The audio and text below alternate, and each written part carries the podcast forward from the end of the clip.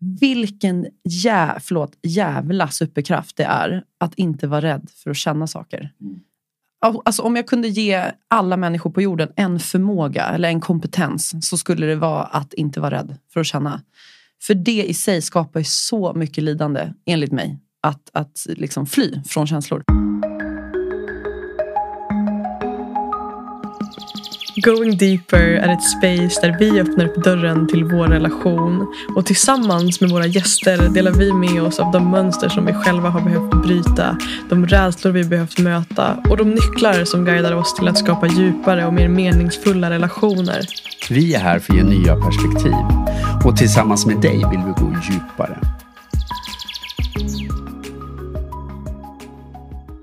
Hur kommer det sig att vissa relationer känns som en friplats att vara sig själv fullt ut medan andra kan upplevas begränsande och fulla av förväntningar på hur du bör vara?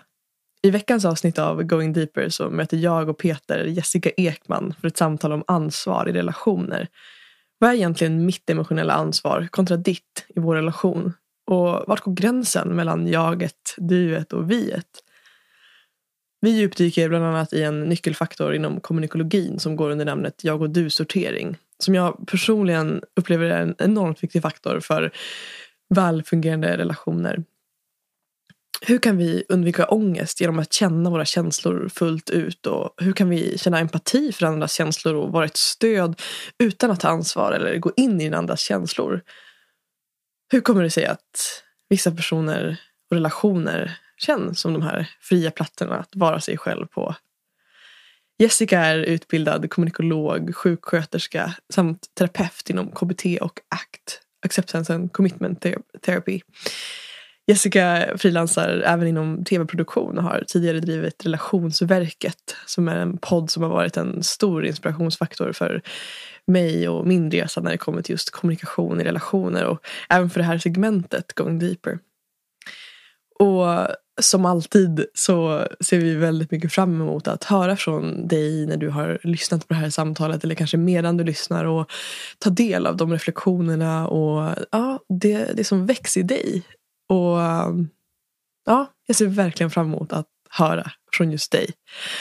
Och ett annat sätt att stötta den här podden är ju självklart att dela samtalen och kanske även skriva en recension i poddappen där du lyssnar.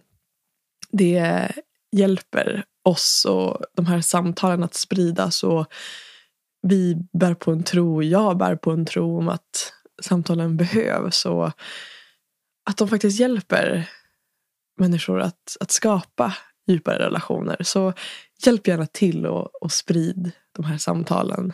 Något som också är extra kul i det här i den här veckans avsnitt är att jag och Peter faktiskt precis har släppt eh, en förlansering till vårt digitala träningsprogram för relationer som vi har nämnt i tidigare avsnitt. Och eh, ja, nu är äntligen förlanseringen här och eh, ja, jag, jag, vill, jag vill verkligen till dig som längtar efter djupare relationer och ökad förståelse för andra människor rekommendera att gå in och läsa mer om det här programmet. Vi bär på en förhoppning om att det här är ett sätt att gå djupare tillsammans med oss och ett sätt att ja, träna på relationer. Hur kan vi bli bättre på att sätta fingret på vad det är vi gör som faktiskt fungerar och det vi gör som kanske ja, tåls att få lite finjusteringar för att vi ska kunna förstå varandra ännu bättre i vår relation. Så um, varmt välkommen att gå in och läsa mer på vår hemsida som du hittar länken till i beskrivningen till det här avsnittet. Och nu mina vänner så har det blivit dags att välkomna Jessica till samtalet. Och Peter såklart också. Hej Poj! Hej! Hej! Oj, nu pratade jag som att det var min podd. välkommen! Nej, så välkommen hit Jessica. Mm, tack Peter. Verkligen. Och tack Madde. Supervälkommen, det är så fint tack. att ha dig här. Detsamma, det är fint att vara här. Mm. vi har inte sett på ett tag heller. Nej. Så det här blir som att man vill så här, kombinera podd och bara snacka i kapp. Exakt. Hur mår ni? Hur är livet? Vad gör ni? ja, verkligen, det, ja. det blir verkligen ett samtal, en, en kombo. en fika och podd. Ja. Verkligen. I, I, dessa pandemitider. Nej, det är sant. Det var länge sedan mm. vi sågs. Mm. Ja, ni har ju varit iväg på resa också. Yes. Precis. Så. så att ni är absolut de mest solbrända i det här rummet. Fast det börjar ändå försvinna nu, det tycker jag. Men, Tre veckor ja, ja, det är det som är så synd, att det tappar Ja. det snabbt. verkligen. Men för att checka in då med, med dig framförallt Jessica. Ja. Hur, eh, hur mår du idag? Hur mår ditt hjärta? Ah, ehm, ja, men som jag sa till er när jag kom så jag har varit julledig nu i två veckor och totalt vänt på dygnet. Eh, så jag går och lägger mig typ runt fy, tre, fyra på nätterna. Har du någon som är värre än oss? ja, jag förstod att ni också vänt på dygnet. Eh, så att, eh, att gå upp så här tidigt som jag behöver, och det här är inte ens tidigt ska vi säga, vi skulle ses klockan tio. Men det var en, en ganska rejäl käftsmäll när klockan ringde i morse. Jag typ förstod inte vart jag var och vem jag var när klockan ringde. Så att jag är väl lite trött. Eh, men har gäspat av mig nu innan jag gick hit. Eh, och eh, ja, men annars så mår jag överlag bra. Och mm, är på en bra plats i livet. Fint! Det är också fint att vi, vi, ja, vi pratade om det innan här också, att vi också har vänt på dygnet och att vi någonstans alla tre är i samma energi. Och att det är tillåtet att vara i det Ja, men det är ganska skönt, man sänker garden lite. Ja, exakt. alltså det känns som att det inte blir på så fullt allvar. Och att det blir mer liksom, man glömmer lite mikrofonen och att det mer Mm. blir ett snack. Bara. Yes. Så kan vi skaka igång våra hjärnor tillsammans känner jag så här på morgonen. Exakt, gärna skaka. Helst, helst inte. Men det börjar hända något. Ja. exakt, exakt. Och ni då? Vart Mm. är, vart är ni? Ja, jag, eh, jag är på en väldigt fin plats. Jag känner mig väldigt... Eh, det som har kommit till mig de senaste dagarna är verkligen att jag har känt mig så, så här, fokuser, alltså närvarande, fokuserad på typ det som känns inspirerande i mig. Jag känner mig väldigt Mm. mycket i kontakt med inspiration. Och jag, jag tror att det har mycket att göra med att vi har klivit in i ett nytt år och att det känns som att så här, allt är ett blankt papper. Jag kan skapa vad jag vill. Eh, och det känns jättehärligt att vara i den energin. Mm. Så det känns närvarande i mig just nu. Och ja, ja men, så här, nyfikenhet typ för den här tiden som jag har framför mig. Eh, så det känns eh, som en fin plats att vara på. Åh, vad härligt. Ja. Vart är du Peter? Jag hänger nog på lite när det kommer till fokus. För det börjar komma igång. Jag ska inte säga att jag är fokuserad än. Men det börjar komma igång för det är ett spännande år framför oss. Eh, Så känner jag. Även om redan nu har jag fått en del jobb framflyttat igen från januari Ja. framåt och lite på obestämd tid med tanke på pandemin. Och det är lite jobbigt. Ja. Det är jobbigt. Du har ju haft det några år nu så eftersom du har jobbat med Exakt. väldigt beroende av att träffa folk. Exakt. Som- Men nu är det en del online-grejer. Dels som jag och Madde kommer göra tillsammans men även annat. Då, Mm. som... Så det kommer nog bli ett spännande år ändå. Mm. Så att jag börjar bli smått fokuserad. Sen är jag lite trött får jag säga. Mm. jag, bra. jag, börjar, jag var lite seg idag och Mm. ens komma upp faktiskt. Men är det inte fascinerande det här med så här, när man pratar om så här, nu är det nytt år, vad ska du fokusera på i år? Att det är precis som med måndagar, att så, här, ah, jag börjar mitt nya liv på måndag. Och på måndag ska jag bli nyttig, på måndag ska jag börja träna. Att så här, om, man, om man tar bort tids, alltså, alltså datum och kalender. Så är ju så här, idag är ju bara som vilken måndag som eller vilken dag som helst. Mm. Och att vi ens räknar i år är ju, eh, det är fascinerande tycker jag. Alltså fenomen att, man, att vi är så styrda av ti, vi, alltså vilken dag det är, vilket datum det är. Och att så här, nu är det nytt år. Så bara, ja, alltså jag var ju samma jag igår. Alltså Exakt. så här, sista januari, som, Ja. eller sista december som är första januari. Och hade jag inte vetat att det är ett nytt år hade jag förmodligen inte ens tänkt Mm. På att nu ska jag börja agera annorlunda eller nu ska jag ha ett annat fokus. Det är fascinerande hur Väldigt beroende vi fascinerande. är, så mycket vi låser oss kring tid. Eh, så. Ja, men verkligen, jag tänker också det här nu när vi har haft så mycket högtider som, eller som Mm. ligger bakom oss här nära i tiden. Att det också det är för, för många så ångestladdat också med jul eller nyår och Ja. olika typer av högtider. Och att också jag har sett så himla mycket liksom, inlägg på sociala medier på sistone som belyser just det. Att det är, så här, det, det är ju faktiskt bara en vanlig dag. Det vanlig- alltså, det hade lika gärna exakt. kunnat vara en vanlig fredag. Verkligen. Eh, det råkar vara nyår men. Mm. ehm, så ja men det är Det fint. är Men det, samtidigt så är det ju fint för att det, det ger oss liksom det här spacet för reflektion. Det ger Mm. oss ändå ett perspektiv på att någonting nytt börjar. Mm. Och det känns som att det ligger i människa, människans natur att så här, men nystart, det är någonting med det. Mm. Och sen, ja, och sen tror jag också speciellt när det har varit pandemi och har varit det i två års tid nu. Att jag tror Mm. att det också är väldigt förknippat med mycket förhoppning om Mm. en bättre tid. Så jag tror att även om det är ett nytt år så tror jag att det är ett speciellt nytt år. Att många Ja. går och hoppas. Åh, ska det här släppa nu? Verkligen. Eh, Så att, och det är ju en Keep on hoping. Ja, Men det precis, visar det ju är också på- någonstans keep on hoping. Ja. För någonstans är det kanske det nya världsläget som är så här. Så att det Mm. bara handlar om att förhålla sig till. Men jag tror någonstans att det finns så mycket hopp och en, Ja. en tro på kanske att det kan bli bättre. Mm. Och, det, och det visar ju i sin tur hur mycket fokus var på framtid. Ja. Hela tiden. Istället för vi- att vara, exakt. Alltså det är Och så mycket. Och sen, och sen, Ja. och sen. Ja, och Liksom. kanske också dåtid och glömma bort nutiden Ja, i det, exakt. att vara här och nu. Men att också säga, ah, men det var ju så dåligt Ja. förra året. Mm. Det kommer bli bättre nu. Exakt, exakt. Så att, ja, Ja. det är spännande. Mm. Ja. Apropå dagens tema. Något Exakt. helt annat. Så vad är dagens tema? Ja, vad vad är dagens tema? Precis. Men tanken och intentionen för det samtalet är ju att, eh, att provprata skulle jag vilja säga, djupdyka i eh, liksom, ja, men att, att ta ansvar i relationer och med fokus på en nyckelfaktor som heter jag och du-sortering som vi Mm. vet att du är väldigt duktig på eh, och som vi alla tre är insatta i. Så därför ser jag mycket fram emot att, eh, ja, att verkligen provprata med er Mm. båda om det här, framförallt med dig Jessica. Ehm, och innan vi gör det så skulle jag vilja höra bara vart du har haft ditt fokus de senaste, eh, liksom den senaste tiden. Vart, vart, vart har du haft ditt... Liksom...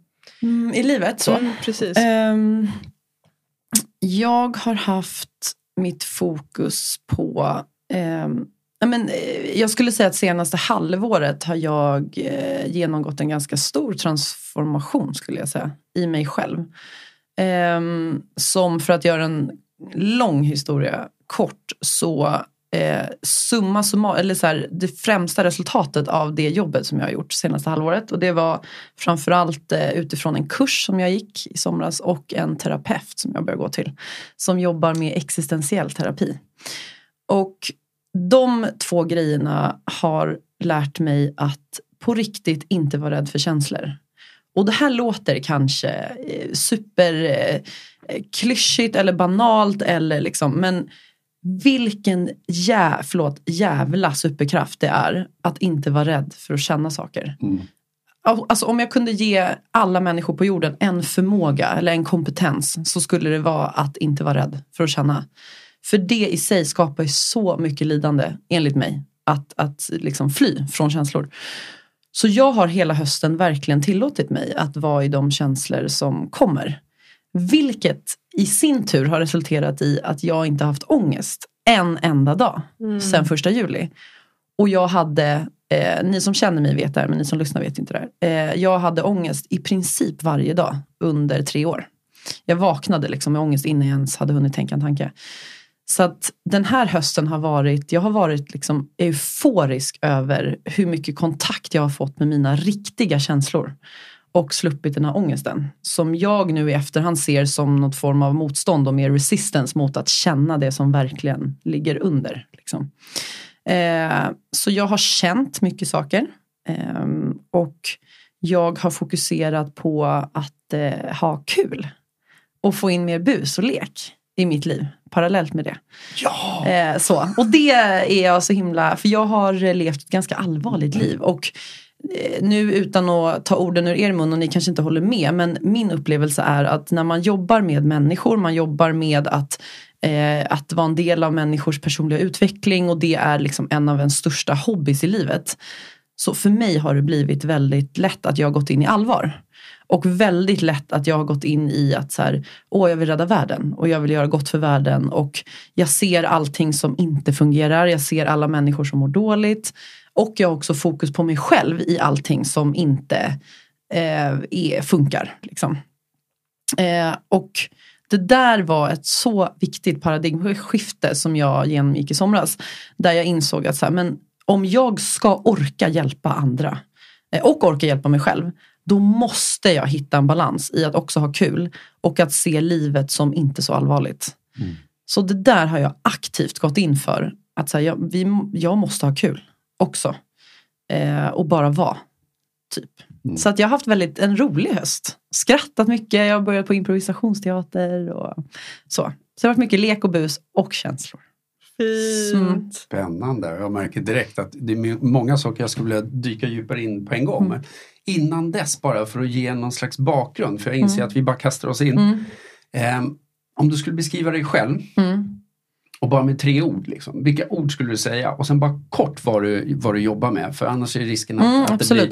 Men bara så att folk kan sätta någon slags, eh, vem är du egentligen? Eh, jag är eh, nyfiken, jag är eld och jag är eh, snabb. det är det som kom till Jo, mig. det resonerade. Jag är nyfiken, snabb eld. Sätter du en för också eller? En nyfiken snabb En, en nyfiken snabb eld. ja. Och jag jobbar, eh, du och jag Peter är ju eh, både kollegor och Yes. vänner. Vi är kommunikologer, båda två utbildade. Eh, jag är också utbildad sjuksköterska och terapeut, samtalsterapeut. Eh, inom KBT och ACT, Acceptance and Commitment Therapy. Eh, och just nu så jobbar jag inom TV, för jag har också pluggat TV-produktion.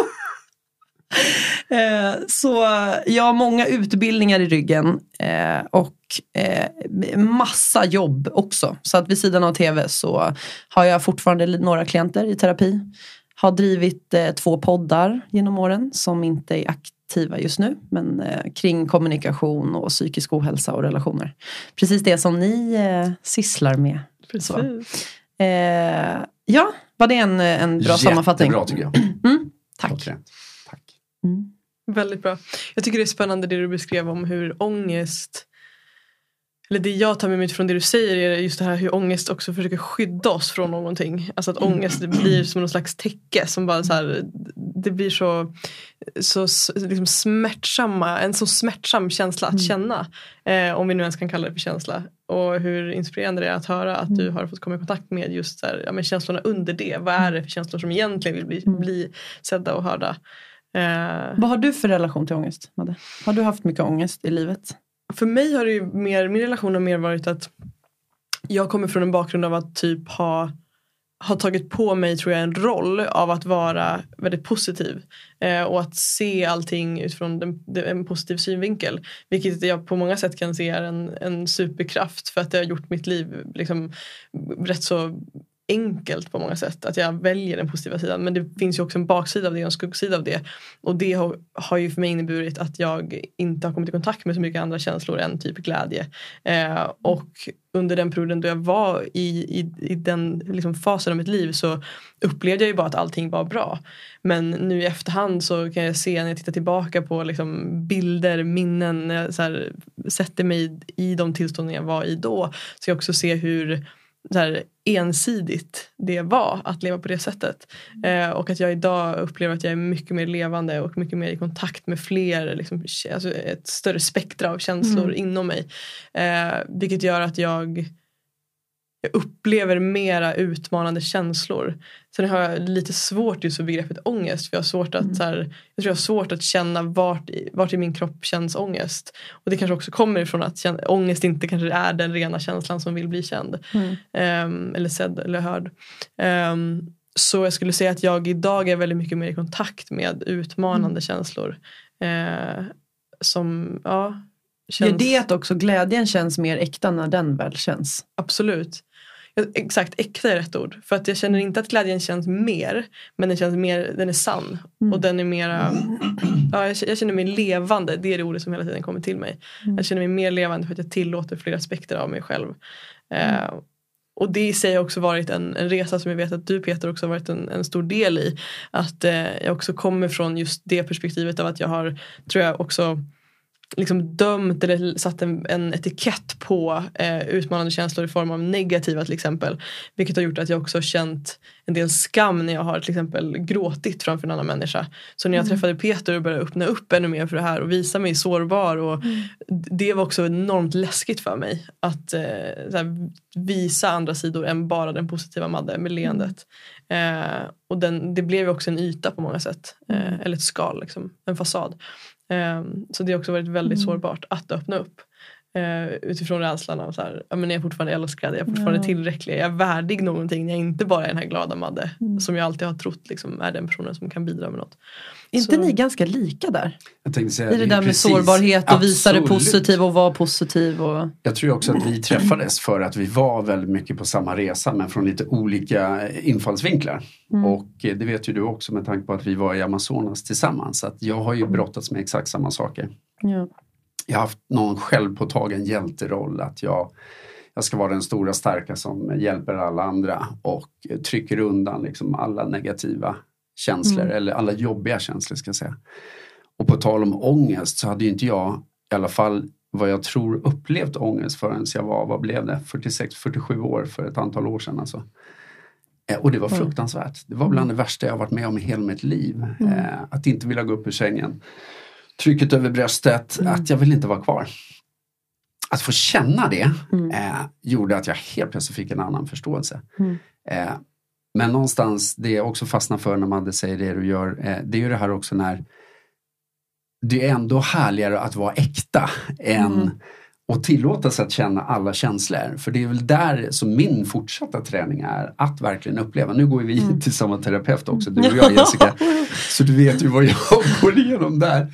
Han utmanar mig extremt mycket, men vilket är jäkligt häftigt. För att, Mm.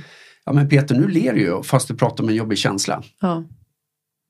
Och du vet, bara att bli medveten om att jag sitter Mm. och ler. Och så sa han, Peter du använder liksom eh, ord som spännande och Mm. intressant.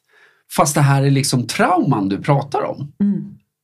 Det är så Ja. spännande vad vi då människor kan göra och hur vi vrider. Och det är det Mm. där någonting jag håller på att jobba mycket med. Att bli mer äkta, mer autentisk i Mm. mina känslor. Så att du har ju helt rätt i det. Att det är exakt där. Och det är så spännande, alltså alla vi som jobbar med kommunikation, Ja. hur många gånger blind man är för sin, hur, hur man själv kommunicerar. Både i ord Mm. och i kroppsspråk, att man sitter och ler medan man talar. Alltså där, gud vad det är viktigt att bli speglad av någon annan där. Yes. Och Och bli någon som vågar här. utmana också. Ja, tror jag. verkligen. För det var också som eh, den här terapeuten som vi går till, han sa ju det också att att sitta hos någon som bara lägger huvudet på sned och håller med dig Peter, då kan du dribbla bort den människan.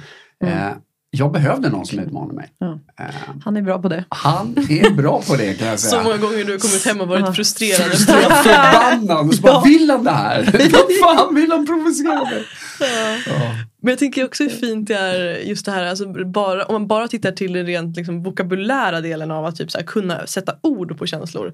Bara det har för mig varit transformerande. Att gå från att typ bara känna så här glad eller ledsen. Det, det har liksom det vokabuläret av känslor som jag har kunnat sätta ord på.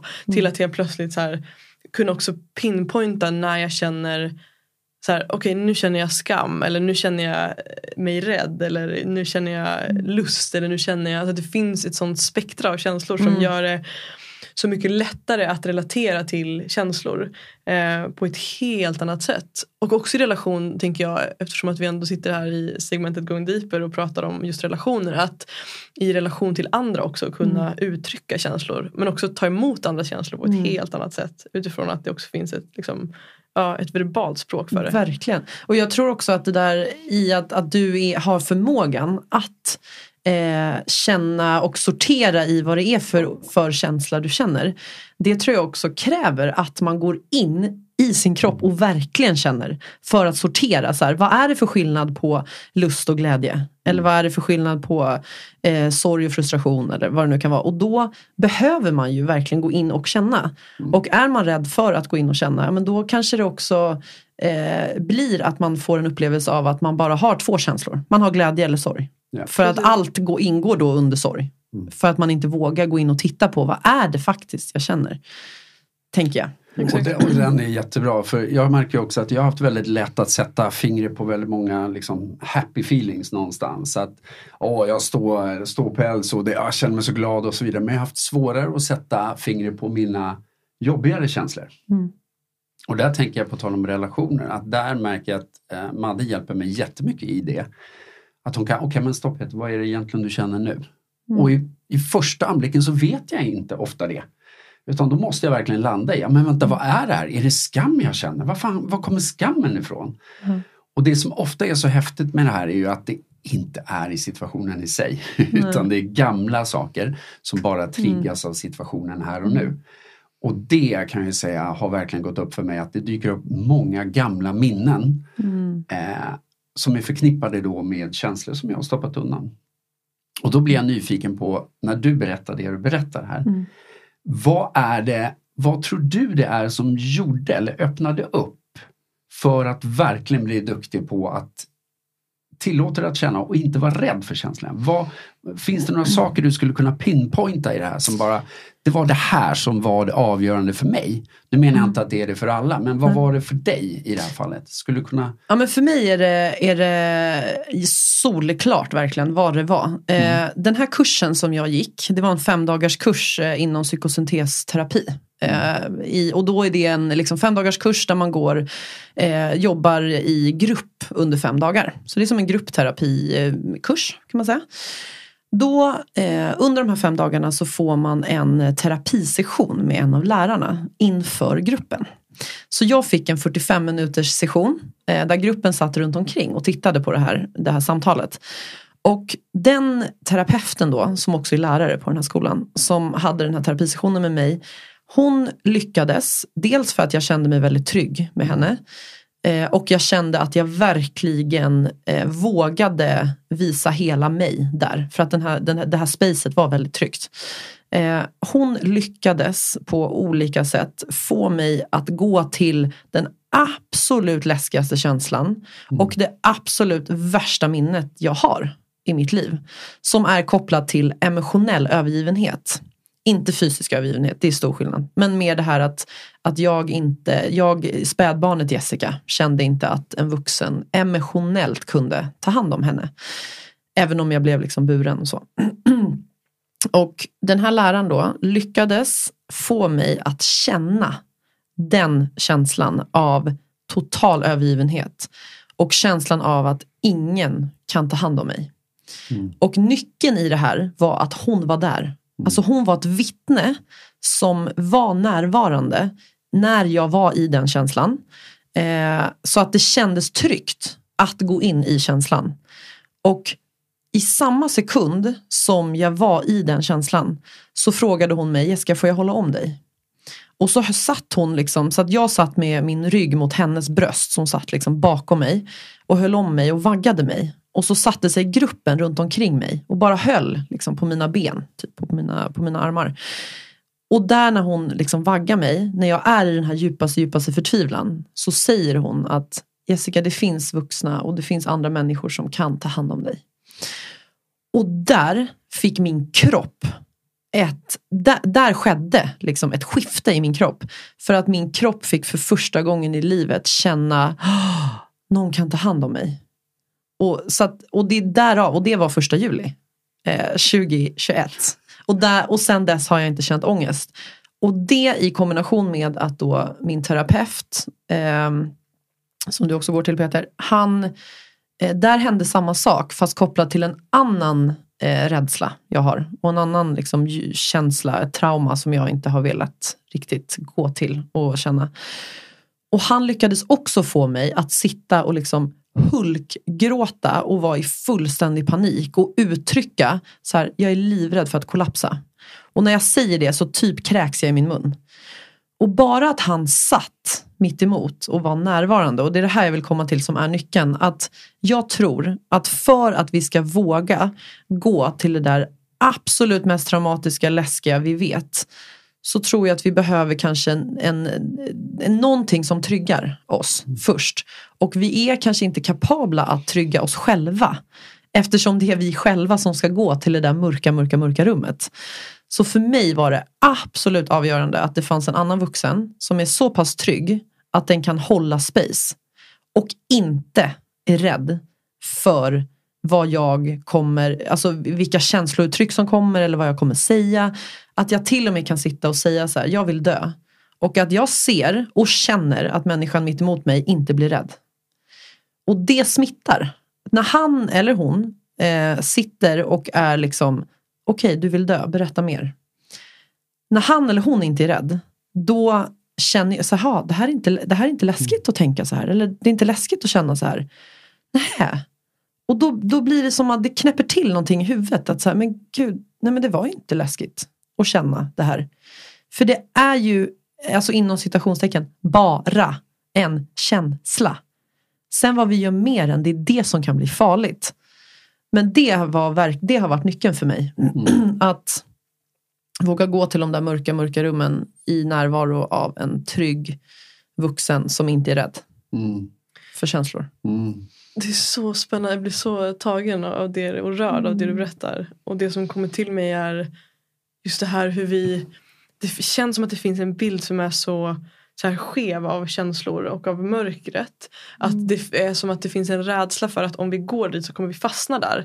Eller som du beskriver, du sa det att, eh, så här, att uttrycka att du vill dö och att mm. någon typ håller dig i det mm. och, och, och, och så här, någonstans okejar. Så här, det är mm. okej okay att känna mm. det här. Eh, att det nog också finns en bild i många fall av att så här, nej men fast om någon säger en sån mening så behöver vi förändra det. För det är farligt Exakt. att vara där. Och direkt vi går in och försöker förändra någonting så blir det ett motstånd.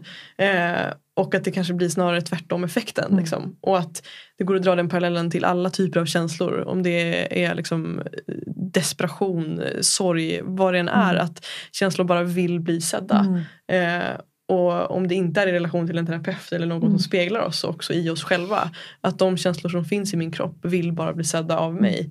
Eh, och för mig något som jag ofta kommer i kontakt med liksom, det, det inre barnet i mig. Det är ofta det, liksom, den lilla mm. flickan mm. Madde som, som känner känslor som, som här, behöver bli hållna. Mm. Och om jag då som den vuxna personen i det försöker så här, men, lilla Madde du, du ska inte känna så här. Mm. Då, blir det bara, då kommer det bara tillbaka i en större större och mer påtaglig form. Liksom.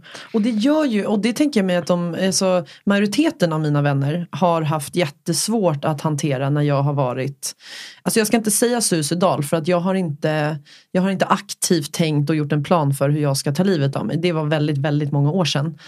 Men jag har haft behovet av att vara i känslan av att jag vill inte leva. Mm. Eh, och när jag har uttryckt det så är det de flesta av kärlek såklart och verkligen med bara goda intentioner har ju blivit såklart oroliga, rädda och vill hjälpa mig ur den känslan för att de vill att jag ska må bra. Men det, det man säger då när man är så här, men du, nu, då, då, nu måste vi hitta någon, någon hjälp till dig eller vad ska vi göra? Det de säger är ju din känsla är fel. Ja. Känn det, inte det så här. Okay. Exakt, och då blir jag ju, det förstärker ju min mitt mm. motstånd och min rädsla till att känna det. För att jag speglar mig i min omgivning. Och jag säger, men om, om ni inte pallar, nej men okej då, då är nog det här, det här är en felkänsla. Och då blir liksom självföraktet och, och skam och allt det där ännu värre.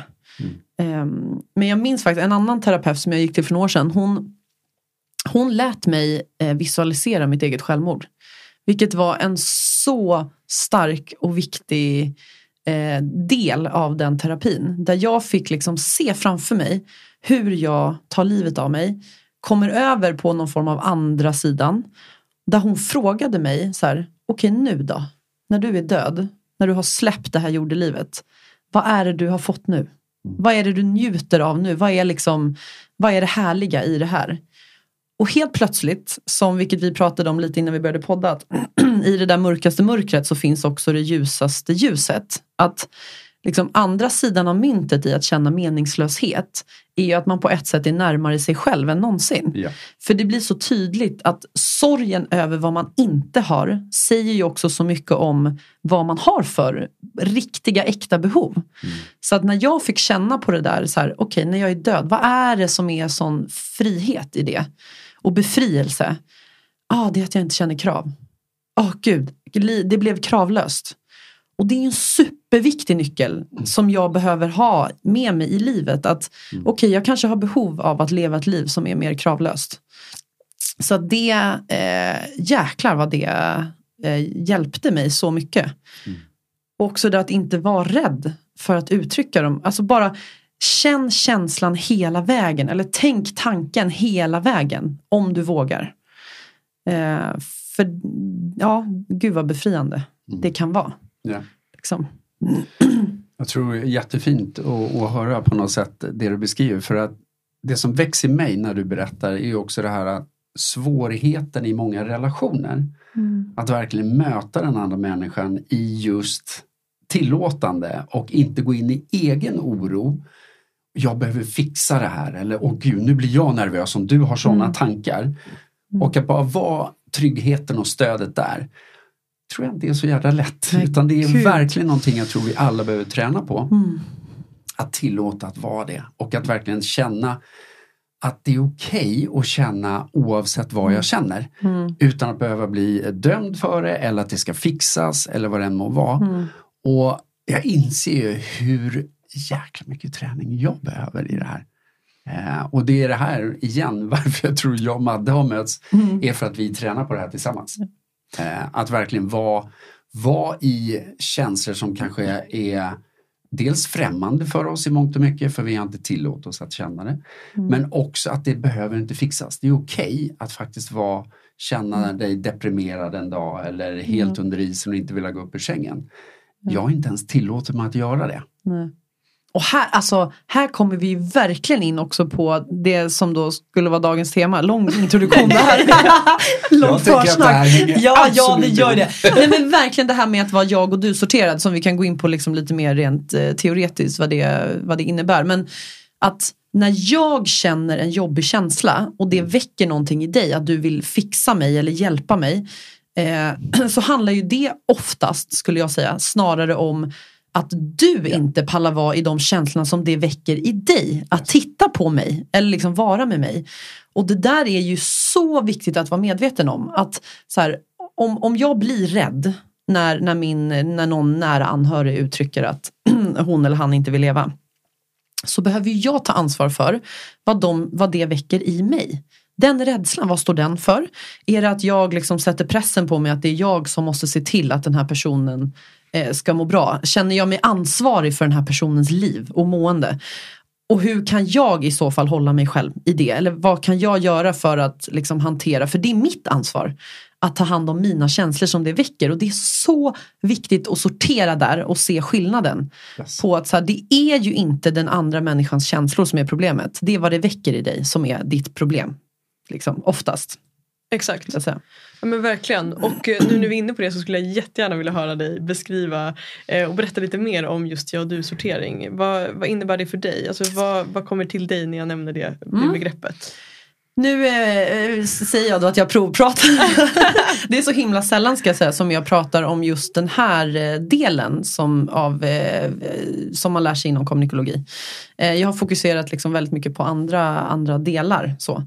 Eh, dock så ska jag säga att det här är den eh, topp två viktigaste. Det finns två grejer som jag lärde mig under den utbildningen som, jag, som känns som att det, det är integrerat på cellnivå i mig.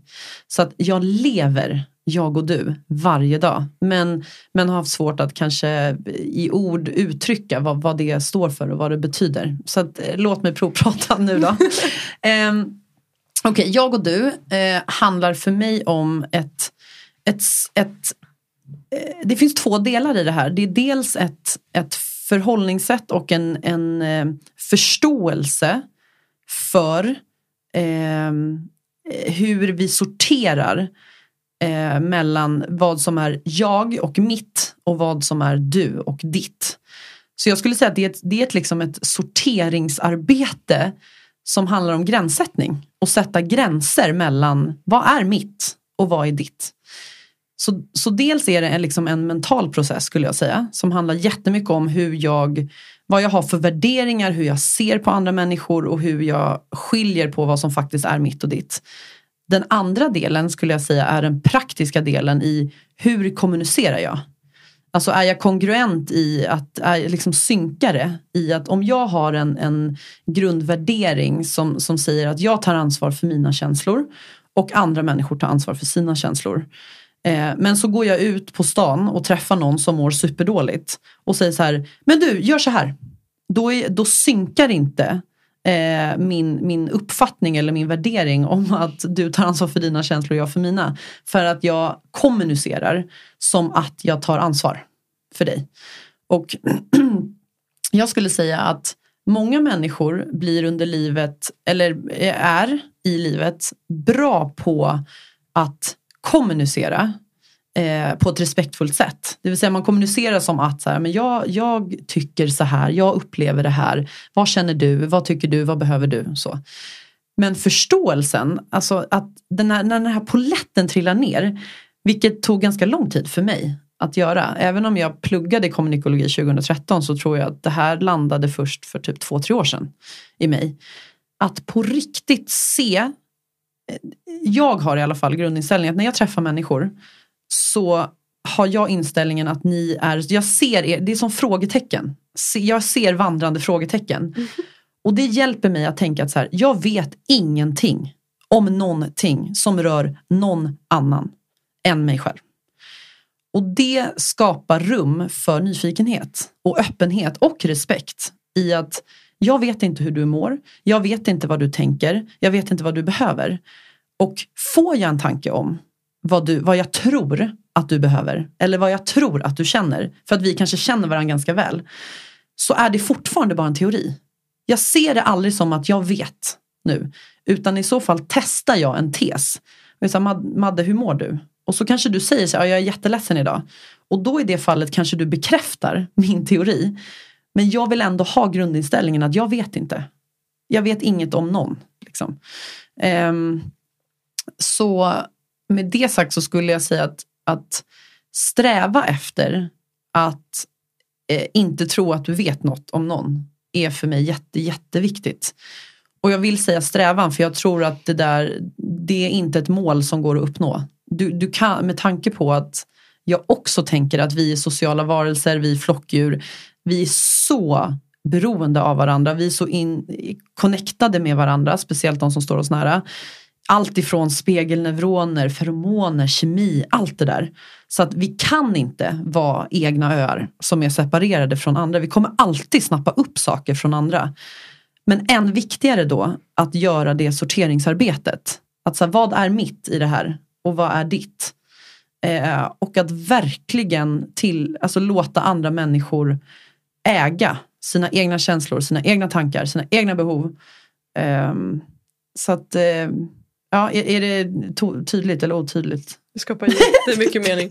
Det skapar jättemycket mening. Jag älskar sättet som du beskriver det på. Och Någonting som jag vet att du och jag Peter har pratat mycket om, eller jag har lyft med dig framförallt, är att jag har upplevt en att, den, att jag och du sortering som begrepp är någonting mm. som jag kan, kan tycka, det är nästan så att det blir lite för simpelt för, mm. alltså det, det, är så simpelt så att det gör mig förvirrad. Ja. Eh, och, jag, men så, och det jag vill komma till är att jag tycker att du beskriver det på ett väldigt eh, mm. bra sätt. Och jag vill också skicka med det till lyssnarna att om någon kanske känner samma känsla som jag har känt kopplat till just jag och du sortering. Att så här, men typ, ja, jag och jag, du och du, hur, mm. hur svårt kan det vara? Ja, liksom, ja. Att så här, ja men det är så simpelt och det krävs träning ändå. Um, ja. ja, det enklaste är verkligen det svåraste. Ja. Och, det, och någonstans tror jag så här, för mig, för jag älskar ju jag du och någonstans inser jag att det finns så mycket att lära i det hela tiden. Att det, jag blir aldrig färdiglärd vad det handlar om. Och då skulle jag vilja, på tal om det du nu sa Jessica, om du går tillbaka till dina tidigare relationer. Mm. Eller nuvarande också för den mm. delen. ja. eh, när det kommer till relationer och jag och du. Vad är din viktigaste insikt när det kommer till relationer och jag och du? Vad skulle du säga då? Jag skulle, det, det som kommer upp, det första som kommer upp är att min förra relation eh, med en man som heter Carl Mikael som jag också hade en podd med, en mm. relationspodd. Han var extremt jag och du sorterad utan att ha ens begreppet för det. Han har inte Exakt. pluggat kommunikologi. Men när jag träffade honom så blev det tydligt dag ett att satan vad du är sorterad. Och, på, och även om vi inte är tillsammans idag och det tog slut av olika anledningar men vår absolut främsta framgångsfaktor var att vi var så extremt jag och du sorterade. Vi var så, så duktiga på att både kommunicera på ett respektfullt sätt. Där vi var jätteduktiga på att ställa mer frågor än att ge respons. Mm. Att om du säger så här, eh, om jag frågade honom hur mår du idag älskling? Och han sa, jag mår dåligt. Eh, en respons hade kunnat vara att säga, vad jobbigt. Men i det där lilla, lilla responsen, vad jobbigt, där är inte jag sorterad. För jag projicerar på honom att det jag talar om för honom är att okej okay, det är jobbigt att må dåligt så du tycker att det är jobbigt att du mår dåligt. Medan kommer en fråga istället. Okej okay, hur känns det? Eller vad behöver du då? Mm. Eh, då då är jag neutral till att han själv får äga sin känsla och själv värdera om det är jobbigt för honom att må dåligt eller inte.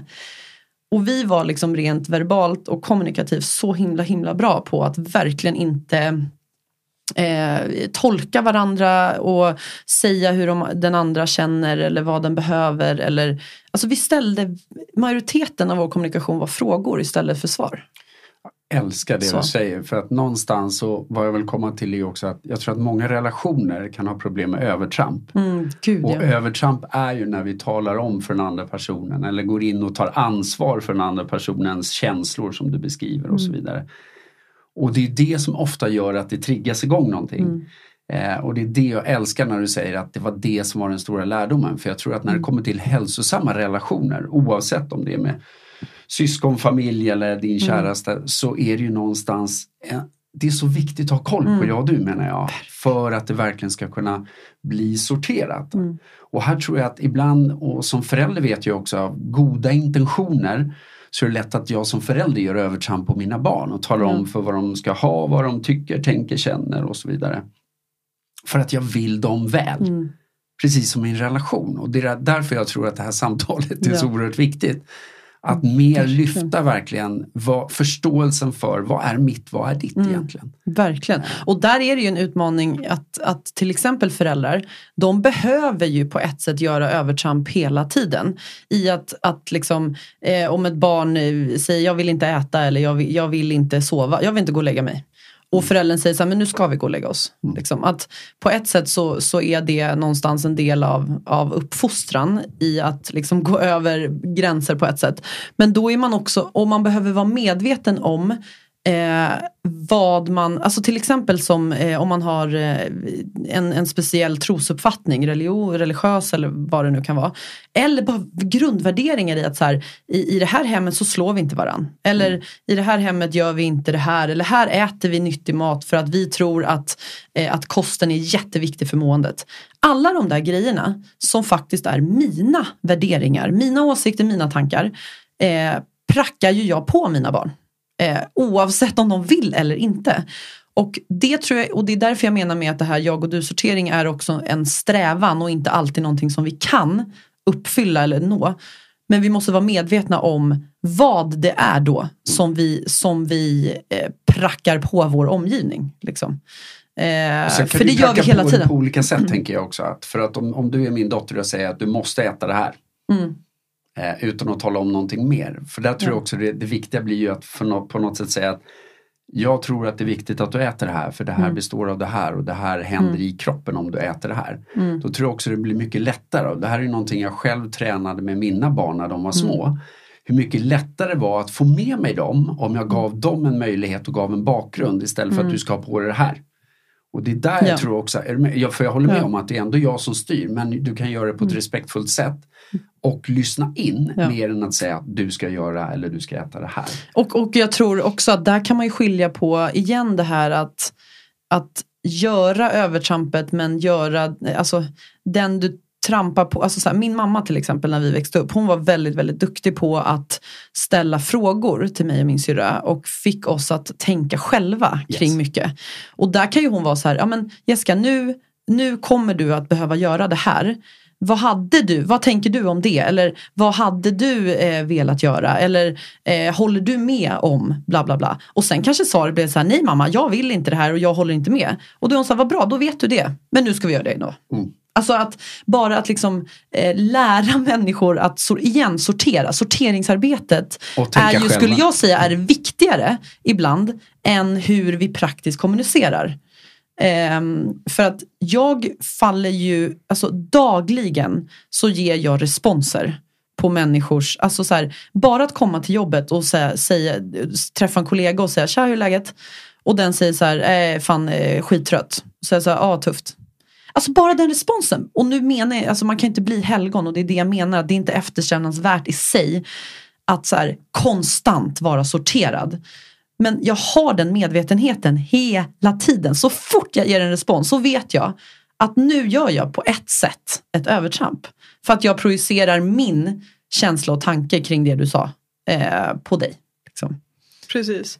Jag tänker det kopplat till, eh, till alltså barn och föräldrarrelationer. Att där också någonstans tänker jag att det finns en, ett så tidsspann för när, alltså föräldrar faktiskt är ju i ett kontext av att de ska, ska berätta för barnen, eller så visa barnen vägen i typ så det här mm. är, det här kanske är någonting du behöver. Men mm. att det, jag tänker att skiftet någonstans också så när barnet blir vuxet så behöver det ju ske liksom, eh, kanske ett skifte i att så här, okej okay, nu behöver mm. barnet själv hitta sina egna liksom, mm. Eh, behov och så vidare. Men att det, det, min upplevelse är att det ofta liksom, det där skiftet, eh, liksom, det, det är svårt för föräldrar och barn mm. att här, separera eh, mm. i det där skiftet när barnet inte längre är ett barn. Mm. Det tycker jag mig se även i, i liksom föräldrarelationer där, där föräldern är 90. Det spelar liksom ingen roll i ålder eh, om inte den här jag och du medvetenheten finns så liksom, dröjer det där sig kvar. Mm. Jag märkte ju på mina, eh, min mormor och morfar att ju äldre de blev desto mer började min mormor exempelvis tala för min morfar. Mm. Av goda intentioner för att han började bli mer förvirrad. Men vad händer om någon börjar ta över det? Mm. Det innebar att han inte sa mycket och han tynade bort mycket fortare. Åh. Och den är ju också viktig att tänka på. Tänker han fick blir, inte plats. Han fick inte plats. Mm. Och det är också en del av det här med jag och du. Och jag tänker så här, jag vet en story jag eh, ofta nämner när jag pratar om jag och du och när jag är ute och utbildar om jag och du. Så är det en, jag höll för många, många år sedan en, eh, en hel dag kommunikation för studenter i Halmstad.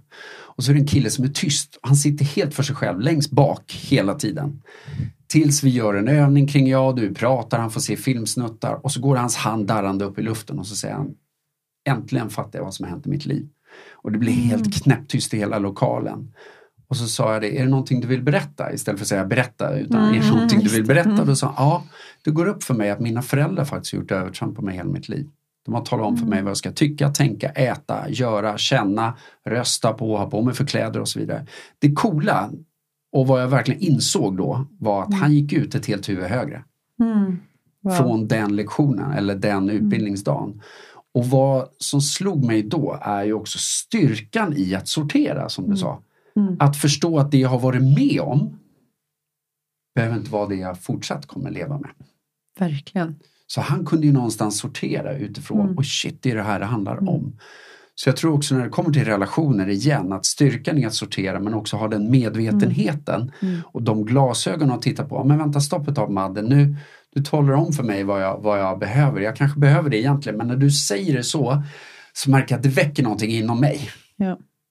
Sen kan vi ha lite kul med det, ja. vad vi tycker att den andra behöver, men då kan vi göra en rolig ja. grej av det. Och det är, det, alltså det är medvetenheten som är, alltså det är därför jag, jag vill påstå att medvetenheten och liksom den mentala processen i det här är viktigare än det praktiska. Det praktiska är också viktigt hur du rent praktiskt kommunicerar. Men jag har en anhörig eh, som jag eh, har upplevt har gjort ganska, ja men har en uppfattning om att hon vet eh, mycket om mycket och vad folk behöver och känner och tänker och liksom är bra på att gå in i analys och sådär. Och eh, jag minns så väl innan det här liksom poletten trillade ner för henne eh, så minns jag att, jag att jag påpekade det en del. Att så här, när, du, när du delar vad du tänker jag skulle uppskatta om du, säger, om du liksom talar för dig själv, att det är din åsikt, att det är din upplevelse än att du säger att det är så här. Mm. Och då började hon säga så här, i min värld i min värld så gör man inte så här. I min värld så behöver den här personen det här. I min värld. Men alltså jag blev, jag, oh, jag fick eksem till slut. Alltså jag bara, åh, du säger i min värld. Du inleder varenda mening med i min värld. Men jag, jag märker, eller jag tycker mig märka, att poletten har inte trillat ner i dig vad det är som menas med det. Alltså är du kongruent? Uh, alltså när du säger i min värld, tror du på det då? Att det bara är i din värld och att det är en, din teori och din känsla, din tanke. Eller, eller har du bara lagt till det för att det ska låta mer respektfullt och mer förstående. Um, och då var det ju så att det var ju bara ett ord. Mm. Och då när jag inte känner att det är kongruent, då det klaffar liksom dåligt för mig då. Det, så att det är därför det, eh, och det, och det här är verkligen ett livslångt arbete som du sa Peter, att det Eh, för att, och det är därför jag tänker att det är svårast i relationer och i familjer. För att ju närmare vi är med någon, ju svårare är det att sortera. För att det blir liksom en sammanflätning och det skapas ett vi som är ibland svårt att veta vad fan är vad om något. Och när viet blir så starkt, så jag kan i alla fall uppleva det, att eh, jag är så nära någon då så att mitt jag löses upp till viss del. Och när jaget löses upp, då blir ju allting som, som min partner känner, känner jag också. Allting han eh, tänker, gör, blir Yes. liksom mitt också. Och då är det ju så svårt. Och då är, blir det ju att om, om min partner då känner någonting jobbigt eller tänker någonting som går emot egentligen mina värderingar, då måste jag ändra det direkt. För det här är ju min tanke också. Alltså att un, på ett undermedvetet plan så reagerar man som att, åh gud, så här kan jag inte känna. Så här kan jag inte tänka. Fast man glömmer, men fast det är ju inte du som tänker, eller det är inte du som känner det här. Exakt. Så. Men något som jag tycker mig se och höra när jag pratar om jag och du med olika människor och att det nästan finns som en så här, att det, det är lätt att missförstå jag och du eh, och tolka det som någonting som nästan kan bli egoistiskt. Alltså, eh, jag ska se om jag kan beskriva det på ett sätt som skapar mening. Men att så här, om vi säger att vi är i en situation där vi kanske behöver liksom finnas där för varandra på olika sätt.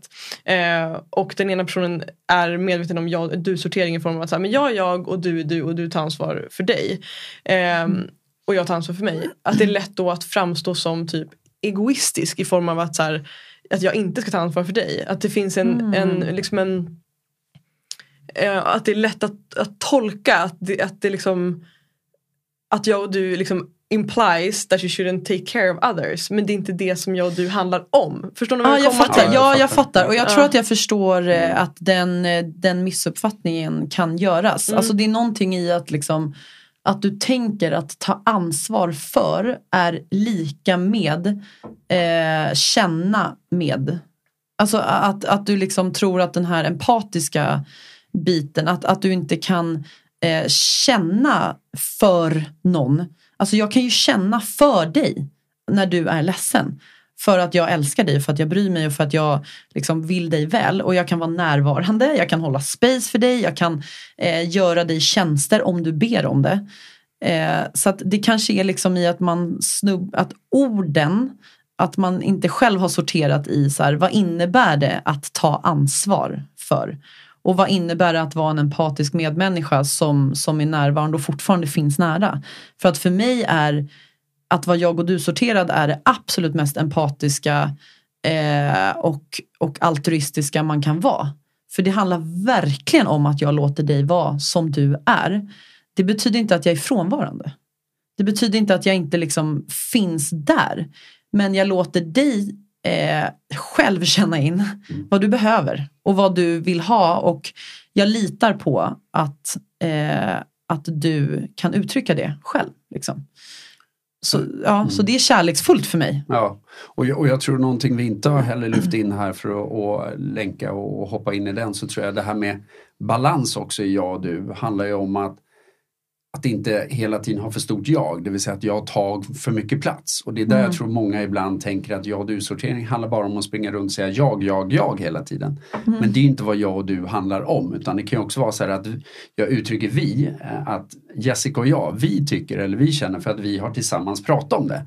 Då är det inte att jag springer runt och säger jag hela tiden eller att jag har ett stort jag och jag ska prata hela tiden. Eh, Jag kommer ju från en polis och politikerfamilj. Jag har haft ett väldigt stort jag och kan fortfarande ha i olika typer av, av eh, sammanhang. Vilket gör att jag får ju träna på att liksom kliva tillbaks och lyssna. Eh, Det här är ju perfekt träning för mig. Ja. Sitta med er och, och så bara, jag vill prata hela... Oj, jag har så mycket att säga. Håll tillbaka Peter. Jag och du sortering. Jag är nyfiken på vad ni, säger. Så det gör är det också så en del av det här med jag och du. Att förstå att det handlar också om en balans. Hur- och där tror jag, för att lyfta till relationer igen, att jag tror många kan ha eh, en obalans. Mm. Att i vissa relationer tar vissa kanske inte alls mycket plats. Mm. Och det kan ju också ligga till grund för att de har haft mycket övertramp liksom, i livet. Mm. Att jag är inte värd så mycket, jag behöver inte, jag ska inte sticka ut. Ja. Så också träna på att när ska jag ta mer plats och när ska Mm. jag inte. Så att det här är en träning menar jag hela tiden. Och gud vad bra att du sa det där med också, alltså, eh, vilket vi inte nämnde innan, alltså just det här med att det är en balans. Och där, än mer där att sorteringsarbetet är det viktigaste för att jag ser framför mig, jag minns det på utbildningen så ritade de två streckgubbar på tavlan. Och så gjorde de den ena streckgubben väldigt liten och den andra väldigt stor. Och så skrev de jag, du. Och så gjorde de en teckning där det var tvärtom. Där jag-gubben var betydligt större än, än du-gubben. Eh, och så gav de olika exempel på de här obalanserna och sa att ja, men till exempel när du blir förälder och du ska ta hand om ett spädbarn som inte kan ta hand om dig själv. Då behöver du, alltså då, då blir ju den, balan, den balansen, för balans är inte 50-50 utan det är utifrån kontext och yeah. vad som är funktionellt. Och där blir jaget väldigt litet och det ska vara det när du, när du blir, precis när du blir förälder och duet, det vill säga bebisen, blir väldigt stor. Och på samma sätt som om, om vi säger att jag skulle ha en partner som eh, hade fått en psykos, alltså drabbats av en psykos eller blivit väldigt, väldigt sjuk och inte kan ta hand om sig själv. Ja men där blir det igen samma att jag behöver gå in och liksom ta mer ansvar då för du, den andra och mitt jag blir mindre.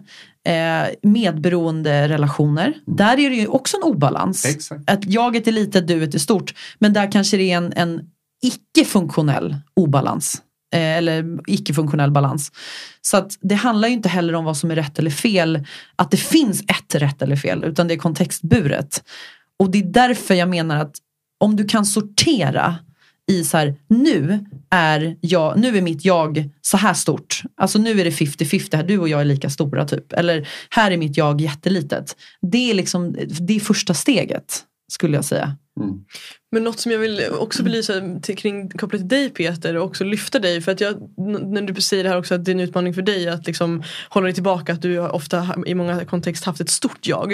Eh, någonting som jag alltid upplevt med dig och som jag vet att du också får mycket feedback eh, för och varför jag vill lyfta det just för att ge det som ett exempel på hur, hur man också kan ta mycket, alltså så här, ta mycket plats fast ändå vara sjukt jag och du sorterad. Eh, och det sättet jag tycker du gör det på är att du kan ju ta mycket alltså plats i ett rum och synas och höras eh, och liksom lyfta energin i rummet men samtidigt som att du gör det med din nyfikenhet. Alltså att du gör det genom att lyfta andra personer eller genom mm. att ställa frågor men det är fortfarande på många sätt kan det vara du som hörs men det är genom mm. att du ställer frågor till andra. Um, Mm. Och det tycker jag är fascinerande. Mm. Att det går att ha den här balansen av att så här, ja, men ditt jag är ändå mm. ganska stort för att du, man märker ju att du är där. men du gör det genom att faktiskt lyfta och få mm. andra att lyfta sina jag mm. också. Mm. Och det tycker jag är väldigt fint. Så det var, jag ville lyfta det som ett exempel på hur det Ett också, stort liksom, jag som en, ett sorterat ett sorterat stort, stort jag. jag ja. Ja. Exakt, att det inte behöver vara liksom rätt eller fel. Eller att, så här, ja. Mm. Vad fint, tack. Mm. Blir lite rörd. Nej men alltså det, det här är ju typ det viktigaste. Alltså jag kan också, eh, jag är ödmjuk inför att om man inte har eh, fått den här medvetenheten eller fått den här kunskapen så är det, alltså det är svårt att ha kunskap om någonting man inte har kunskap om. Mm. Och innan jag pluggade kommunikologi, hade ju, det här fanns inte i min liksom, begreppsvärld. Eh, men när, när jag lärde mig det, lärde mig det så blev det ju så uppenbart att så här, men gud, och, och jag kanske har levt så här, alltså att, att det har funnits i mig men jag har inte kunnat liksom, definiera vad det är. Mm. Eh, men det blir också en uppmärksamhet som helt plötsligt blev mycket viktigare än, än vad den hade varit innan. Mm. Och helt plötsligt så började jag se människor utifrån så här, hur jag och du sorterad är du? och ett eh, ganska roligt exempel, jag, jag är singel just nu eh, och dejtar, li, inte jättemycket men lite. Och har haft kontakt med en, en snubbe eh, under hösten som eh, så här, vi har snackat om att ses men det har inte riktigt blivit av. Och det har delvis inte blivit av för att jag har haft en magkänsla av så här, nej fan det är någonting med honom som, som gör att jag har ett motstånd. I att jag, jag, tror, jag vet inte om jag vill träffa honom. Men ändå någon form av nyfikenhet som har gjort att jag inte har kapat kontakten helt. Och så har jag liksom försökt, och jag har inte faktiskt inte sorterat så mycket i den här magkänslan. Tills eh, igår när jag skrev till honom, för då föreslog han så här, ah, men du ska vi, ska vi ses nu då? Och då var jag jättetransparent och ärlig med att så här, vet du, det är någonting med dig och vår, liksom, eh, den här energin i våra samtal som väcker motstånd i mig. Och jag vet inte exakt vad det är, jag kan inte förklara det. Men det är bara någonting i min magkänsla som, säger, som har ett motstånd till att ses. Och han eh, skickar ett jättelångt meddelande där han liksom motargumenterar mig och säger att så här, it doesn't make sense, för vi skriver på engelska. It doesn't make sense, eh, hur kan du eh, tänka så här och så här och vi har ju skrivit så här länge. Och då bara gick det upp för mig, också så himla bra mm. timing till att vi skulle podda idag. Jag bara, han är ju så jävla jag och du osorterad. Det är det jag reagerar på. Och då, och då kunde jag helt plötsligt så tydligt förklara för honom. Jag bara, vet du vad det är med dig? Din respons nu säger allt om vad min magkänsla handlar om. Det handlar om hur du uttrycker dig och att du inte liksom respekterar och validerar det jag säger. Jag hade behövt att du hade sagt okej, okay, tack för att du är ärlig eh, och, och känner in din kropp. Eh, får, jag, liksom, får jag säga vad jag tänker? Om han bara hade sagt det så tror jag att min nyfikenhet hade liksom verkligen gjort att vi hade setts. Men det blev så sjukt tydligt att så här, just det, jag kan inte dejta eller ha relationer med människor som inte jag och du sorterade. Det är liksom en sån dealbreaker för mig. Mm. Insåg jag igår liksom när det där hände. Så fint. Allt och det var så häftigt, just så här, magkänslan, alltså, för det är inte alltid man kan mm. sortera i det. Alltså, det bara är något som är så här, uh. Mm. Men sen så bara helt plötsligt så, så här, just det. Så min kropp vet ju vad det mm. handlar om. Det är bara att det inte har nått liksom, mitt frontalkortex och mitt huvud än. Mm. Så. så spännande. Jag blir så nyfiken på eh, vad skulle du säga är liksom konsekvenserna? Alltså vad skulle potentiellt kunna vara konsekvenserna av att leva säg långsiktigt eller alltså, här, i relationer bara, i den här dynamiken. Vad kan vara ja, men de långsiktiga konsekvenserna av en jag och du obalans? Mellan obalans? Ja, obalans exakt. I en relation tänker du? Ja, i en relation ja. mellan ja. två personer. Um, uh, jag spontant så tänk, jag var tvungen att först tänka så här, vad var det min förra relation med Carl Mikael gav mig som, som var annorlunda jämfört med alla andra relationer jag har varit i.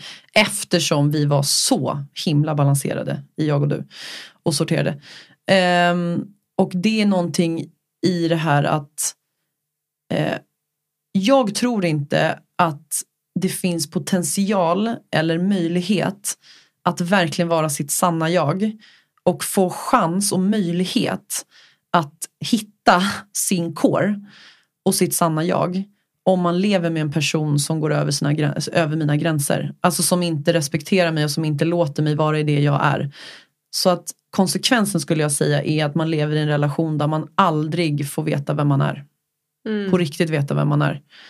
Eh, för det är ju som att om du och jag skulle vara tillsammans Madde, så är det ju så, varje gång du inkräktar liksom, på mitt revir så blir jag ju aldrig själv i mitt hem och får liksom Det är som att du smäller in dörren i mitt hus och springer in och inreder mitt hus med lila gardiner och sammetskuddar och massa fula ryamattor. Och så, tycker du? Exakt. Och så står jag där i ett hem som bara, ja tycker jag att det är fint med lila gardiner? Tycker jag att det är skönt med ryamatta? Och så, och så kanske det är så här, jag kanske kommer hem och är så här, åh, jag känner mig typ lite stressad, jag kan inte riktigt koppla av. Men jag vet inte riktigt om det är ryamattan eller om det är gardinerna eller om det bara är att jag haft en tuff dag på jobbet eller om jag bara har ont i magen för att jag har ätit dålig kyckling. Alltså det, det blir så sjukt osorterat när jag inte får chans att liksom inreda mitt eget hem. Och där du knackar på innan du kommer in till mig och är så här, hej får jag stiga på? Ja gud välkommen in. Och du säger, åh du jag har med mig ett par lila gardiner. Eh, får jag testa att hänga upp dem här i ditt vardagsrum? Och jag liksom får känna in så här, okej okay, ett, det är du som kommer med gardinerna. Det är inte mina gardiner. Eh, och där jag på riktigt får känna in så här, ja, ja men det kanske skulle vara fint med lila gardiner här. Och det blir en medvetenhet kring vad som är mitt och vad som är ditt. Eh, och mycket lättare att sortera då i att så här, nej men nu har jag testat de här lila gardinerna i två veckor. Nej, jag, jag tror inte riktigt att de passar. Eller fan vad fint det blev med lila gardiner. Nu har jag lärt mig något nytt om mig själv. Typ. Så det är det skulle jag säga är liksom den negativa konsekvensen. Att så här, hur ska du kunna hitta vem du är och vara dig själv när du inte får chans att liksom eh, vara dig själv. Med allt Precis. vad det innebär i känslor, åsikter, så. Jag upplever också att, eh, och det kan jag koppla till mig själv, att i de relationer där jag upplever en jag och du obalans att en negativ konsekvens för mig är att jag stänger av. Alltså när jag blir, Mm. blir utsatt för övertramp, att jag stänger av. Och det där intentionen kanske hos personen som gör övertrampen på mig är egentligen att komma mig närmre. Mm. Eh, eller att så här, egentligen skulle personen kanske vilja vara mig nära. Men konsekvensen blir att jag stänger av för att jag blir bara totalt ointresserad. Liksom. Mm. Ehm, så det tänker jag också kan vara en negativ konsekvens beroende på vad för typ av Men, övertramp det men, är. och när du stänger av då, känner du att du inte blir påverkad av det, det som den personen försöker liksom pracka på dig eller få dig? Nej det alltså- blir jag ju absolut. Eh, eller, liksom, eller det beror på hur du menar. Jag blir ju påverkad, absolut. Det blir jag ju. Mm. Och samtidigt så eftersom att jag är medveten om att det här är inte min sanning. Eller det här, Mm. när personen säger Madde du behöver det här. Eller eh, så här är det. Att jag eh, känner mig medveten på en nivå så att jag ändå liksom låter det rinna Mm. av mig. Men jag blir såklart påverkad. För annars skulle jag inte ha stängt av. Jag tänker att stänga av är också kanske inte ett mönster som jag skulle vilja ha. Jag skulle vilja bemöta det på ett annat sätt. Ehm, men att det blir någon slags försvarsmekanism för att Mm. inte bli trampad på. Ja, just det. Mm. Ja, jag gillar, någonstans skulle jag också vilja lägga till eh, med tanke på det du sa eh, Jessica om det här med att personen som blir trampad på då. Eh, jag skulle väl också inkludera den som gör övertrampen i sig. Mm. Blir ju inte heller riktigt äkta då eftersom att den personen kliver in och tar ansvar för dig. Vilket gör att den inte förmodligen agerar utifrån sina. Ja, Eh, så då har vi en väldigt, jag och du, osorterad relation på bägge håll verkligen. och inte autentiska någon av dem. Mm. Och det är väl där jag kan känna igen mig själv i att ibland för allt är ju på något sätt, vi har inte sagt det, men om vi kopplar till vårt förra avsnitt som vi spelade in som handlar om intentioner, så är ju allt kopplat till intentioner Mm. egentligen. Eh, när jag i något sammanhang kanske jag ska vara det större jaget och ta mycket plats för att intentionen är någonting speciellt. Ja. Eh, men jag tänker också i en relation, om jag hela tiden har en intention att jag ska ta hand om dig, Mm. Då gör jag ju det, ett, jag gör övertramp på dig, men jag lever ju också utifrån vad du känner, tänker, behöver och inte utifrån vad jag Nej. kanske behöver och känner. Så då blir det ju... Så att jag vill också lyfta Verkligen, den det är att gå över sina det- egna, exakt, ja. båda går ju över sina egna Båda gränser. går över sina. Så det är Mm. därför jag tror också att, att som par lyfta medvetenheten om just jag och du. Vilken wow-effekt det kan bli. Mm. Mm. Eh, och hjälpa varandra i den. Att träna på, men oj, Mm. nu klev jag faktiskt över, sorry. Jag, jag inser att det där triggar någonting inom Mm. mig. Mm. Eh, jag behöver nog lyfta min eh, skuld här nu och Mm. vad, vad kommer det, alltså Ja. så att verkligen hjälpa varandra och träna i det tror jag. Och Gud. också att se liksom vart, alltså som du kopplade till intentionen, att om jag har en intention om att hjälpa människor eller kanske har en positiv intention om att jag går in i ett rum och ser att saker och ting skulle, behöva, det skulle kunna förändras i den här studion. Mm. Eh, jag vill justera, jag vill fixa, eller precis som liksom en metafor för att gå in i någons inre känsloliv och, och justera och fixa och hjälpa till. Liksom. Att om intentionen är det men mitt beteende når människan på ett helt annat sätt så är också risken Mm. att jag som gör övertrampen förlorar vänner, jag Mm. framstår liksom, på ett helt annat sätt än det jag kanske egentligen ursprungligen vill. Ja. Så att också förstå hur det faktiskt påverkar mig och mina relationer när jag gör övertramp. Verkligen, och det tänkte jag faktiskt på när jag promenerade hit idag. Att, att eh, det slog mig bara att så, ja, men om, om alla ni som lyssnar nu ställer er frågan så här. Vilka människor som ni har runt omkring er eh, känner ni er som mest avslappnade med? Eller vilka, vilka, tri, vilka trivs ni mest med eller kring? Så vill jag, jag vill gissa att de människorna är överlag väldigt jag och du sorterade. Även om de inte har satt fingret på det själva eller sorterat det. Men om man, om man börjar analysera sina relationer och se vilka är jag faktiskt trivs bäst med så tror jag att de personerna är överlag väldigt bra på att låta dig vara i det du är i och är liksom sorterade eh, i, i det där. Och samtidigt, jag vill komma tillbaka till det här med just vikten av att se det som en strävan och inte ett mål. Att om jag är i en relation där jag har jättestarka åsikter om vad jag tror att den andra behöver. Det är inte ändamålsenligt för mig att jag eh, ska radera den åsikten och liksom eh, vara helt på det klara med att jag ska tycka exakt som min partner eller, eller liksom hålla med. Eller ändra min åsikt. Men jag behöver vara medveten om att det är min åsikt och jag behöver vara respektfull när jag kommunicerar i att så här, okej okay, älskling, jag hör vad du säger att du tycker att du behöver. Får jag säga vad jag tror att du behöver? Och om han säger ja då, ja men då har jag fått tillåtelse att uttrycka vad jag tänker. Och den åsikten har jag rätt att ha. Det är vad jag gör med den än. Alltså, det tycker jag är en viktig liksom också. Mm. Det, vi har alltid åsikter. Men, men vi behöver skilja på så här, kan jag äga den åsikten och ha den i mig eller måste jag bestämt liksom pracka på, alltså att du ska också tycka som jag.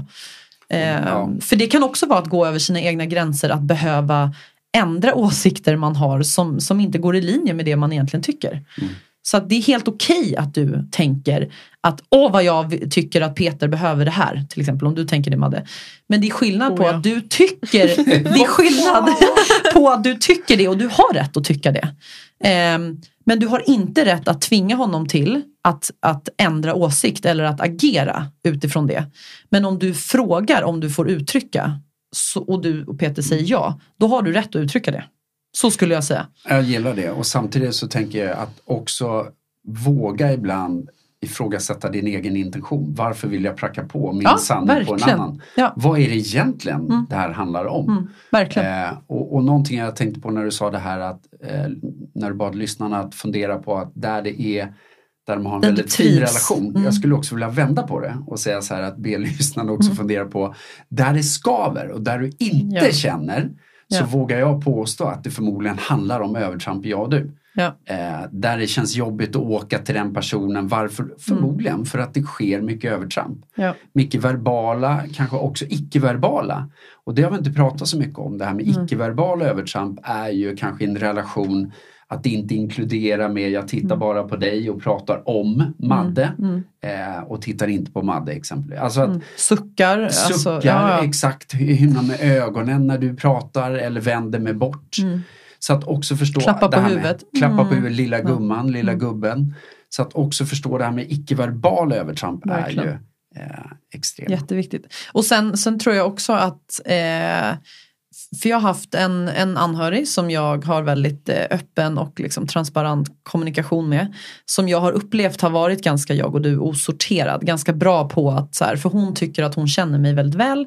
Och av då kärlek och goda intentioner så, så kommer det ofta någon form av analys när jag delar saker om hur jag mår och så. Och det här har jag liksom försökt, alltså det började med att jag försökte pika, sen blev jag tyst, sen blev jag arg och sen, alltså jag har liksom försökt olika strategier för att liksom eh, markera för den här personen att jag inte gillar det eh, när hon gör så. Och så hade vi ett eh, jättefint eh, samtal för, det här är snart ett år sedan, där jag kände så här, ah, men nu, nu behöver jag liksom ha en riktig sittning här och bara få, nu måste poletten trilla ner för nu håller jag på att få psykbryt på det här. Och jag har ju också tampats med det här för jag ser hennes kärlek så himla starkt. Så att igen det här med intentioner och det är min liksom det jag absolut framförallt har tagit med mig från kommunikologin. Alltså vikten av att se intentioner och liksom så, ha fokus på det. Eh, så att jag ser ju hennes goda intentioner när hon gör övertramp och det har gjort det svårt för mig att stå upp för att så här, det här är viktigt för mig, sluta. Eh, men då i alla fall så satt vi alltså i två timmar och jag använde alla ord jag kunde komma på för att få henne att förstå. Jag bara, du är jag, jag och du osorterad, du går över mina gränser, du respekterar inte mina åsikter. Och du vet, jag såg på henne att hon satt som ett frågetecken och bara, jag förstår inte. Och sen så säger jag ett ord som bara, du vet, alltså när man ser att det tänds någonting i någons blick, som bara, där föll den ner. Och då sa jag så jag bara, du, eh, eh, du går, alltså så här, det här är integritetskränkande. När du liksom stormar in i mitt hus och springer upp på vinden och inreder den utan att jag har bett dig.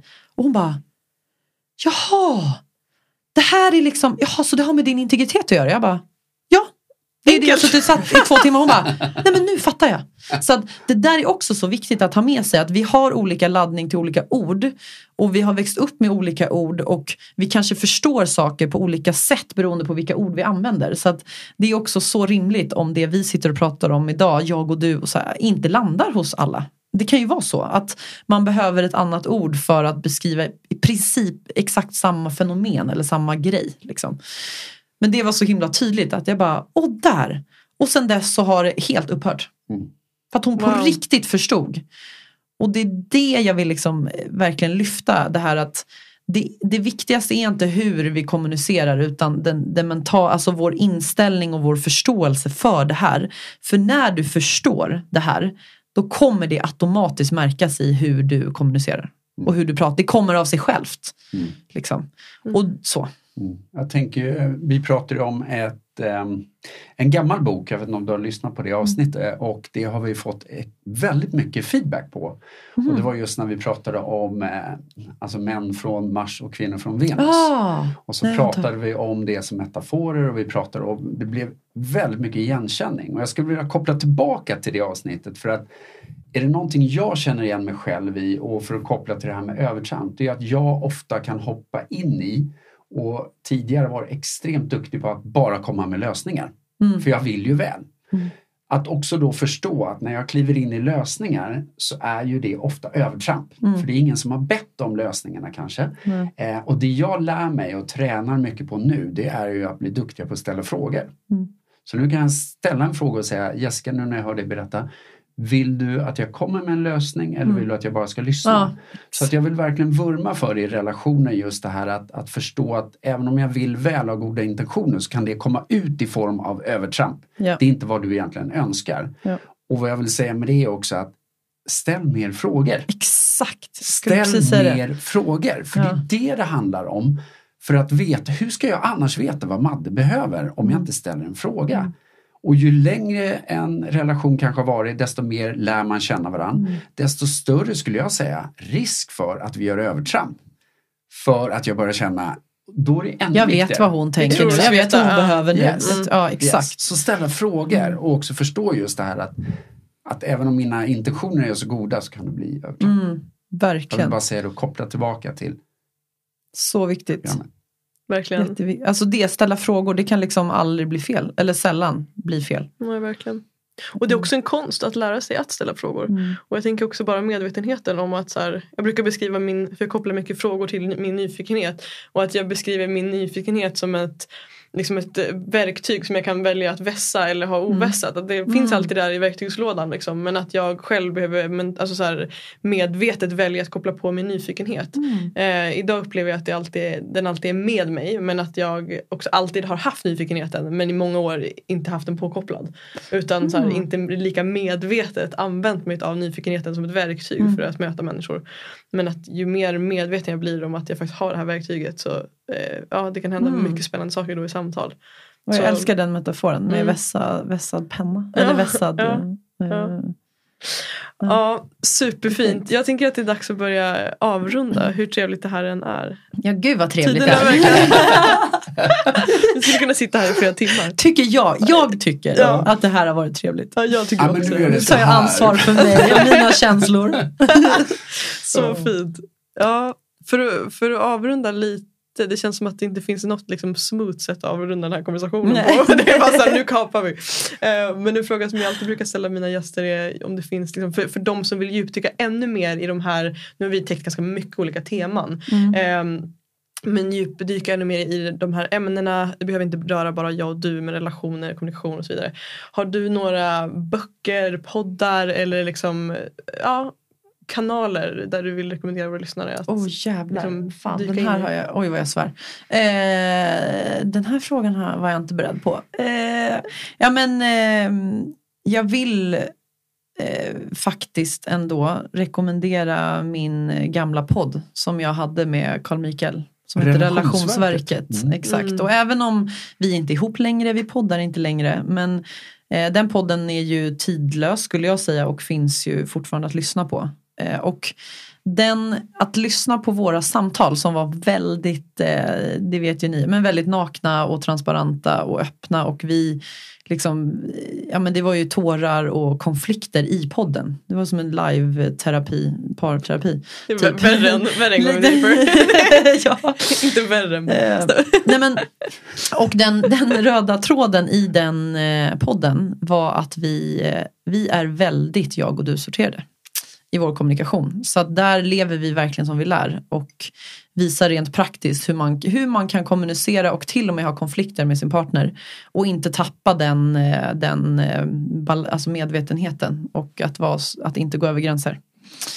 Eh, så den vill jag faktiskt tipsa om. Ehm, böcker och poddar. Ehm, mm, mm, mm, Ska jag tipsa om er podd eller dina böcker? Ja, men, ja, ja, men såklart. ja, då vill jag... Peter med det stora jaget. Då vill jag tipsa om Peter Nilssons böcker. hur svårt kan det vara att förändras och att leda förändring, hur svårt kan det vara? Det, Visst heter de så? Och för att vara lite ärlig så finns det ju kapitel om jag och du-sortering Exakt. som jag tror kan vara, och filmsnuttar om jag och ja. du-sortering också som kan vara värdefulla. Exakt. Och du är ju otroligt eh, pedagogisk och bra på att eh, väcka nyfikenhet kring kommunikologi eh, utan att du liksom eh, utbildar människor i det. Men, men du ger nycklar och eh, liksom en bra eh, första inblick skulle jag säga i det. Eh, och det är ju, eh, jag tror att du håller med mig men, eh, men nu talar jag bara för mig själv då. Om jag ska vara konkurrent här. för mig har den utbildningen är det bästa jag har gjort i hela mitt liv. Eller topp tre är det bästa jag har gjort i hela mitt liv. Utbildning. Eh, utbildningen i kommunikologi. Så att jag tycker absolut att man ska läsa dina böcker och förhoppningsvis bli eh, bli mer nyfiken också kring kommunikologi. Eh, och vänta, låt mig tänka lite här nu. Nu vill jag liksom komma på någon eh, Ja men så här då, jag vill också uppmuntra människor att gå i gruppterapi. Mm. Eh, det är någonting med att möta sig själv inför andra som man inte kan få när man går i enskild terapi. Så att gå en kurs, alltså åk eh, liksom antingen, eh, ja men det finns ju, jätte, det finns ju kursgårdar och det finns ju så. Jag gick ju en psykosyntesteterapikurs eh, som heter Essentials. Som, den förändrade ju faktiskt bokstavligt talat mitt liv. Och det kanske den inte gör för alla. det är jag så medveten om. Men ja, grupp, gruppterapi. Mm. Det är det jag vill tipsa om. Fint! Mm. Ja, och hur kan lyssnarna komma i kontakt med dig? Eh, det kan man göra via min hemsida som jag absolut borde ta hjälp av dig Madde. Inser jag nu. Men jessicaekman.com, Jessica med C. Eh, och där finns, det, finns min mail och så. så. Så kan man komma i kontakt med mig. Och så finns jag på Instagram, Jessica Ekman. Fint. Jag skulle vända mig dels till dig Madde och till dig Jessica så har jag också ett svar sen. Men vad tar ni med er härifrån? Jag har en vald sanning nu, en presupposition om att ni tar med någonting. Och då är jag bara nyfiken, vad är det som kommer till er? Vad tar ni med er från det här innan vi helt stänger fabriken? Tänkte jag säga. Mm.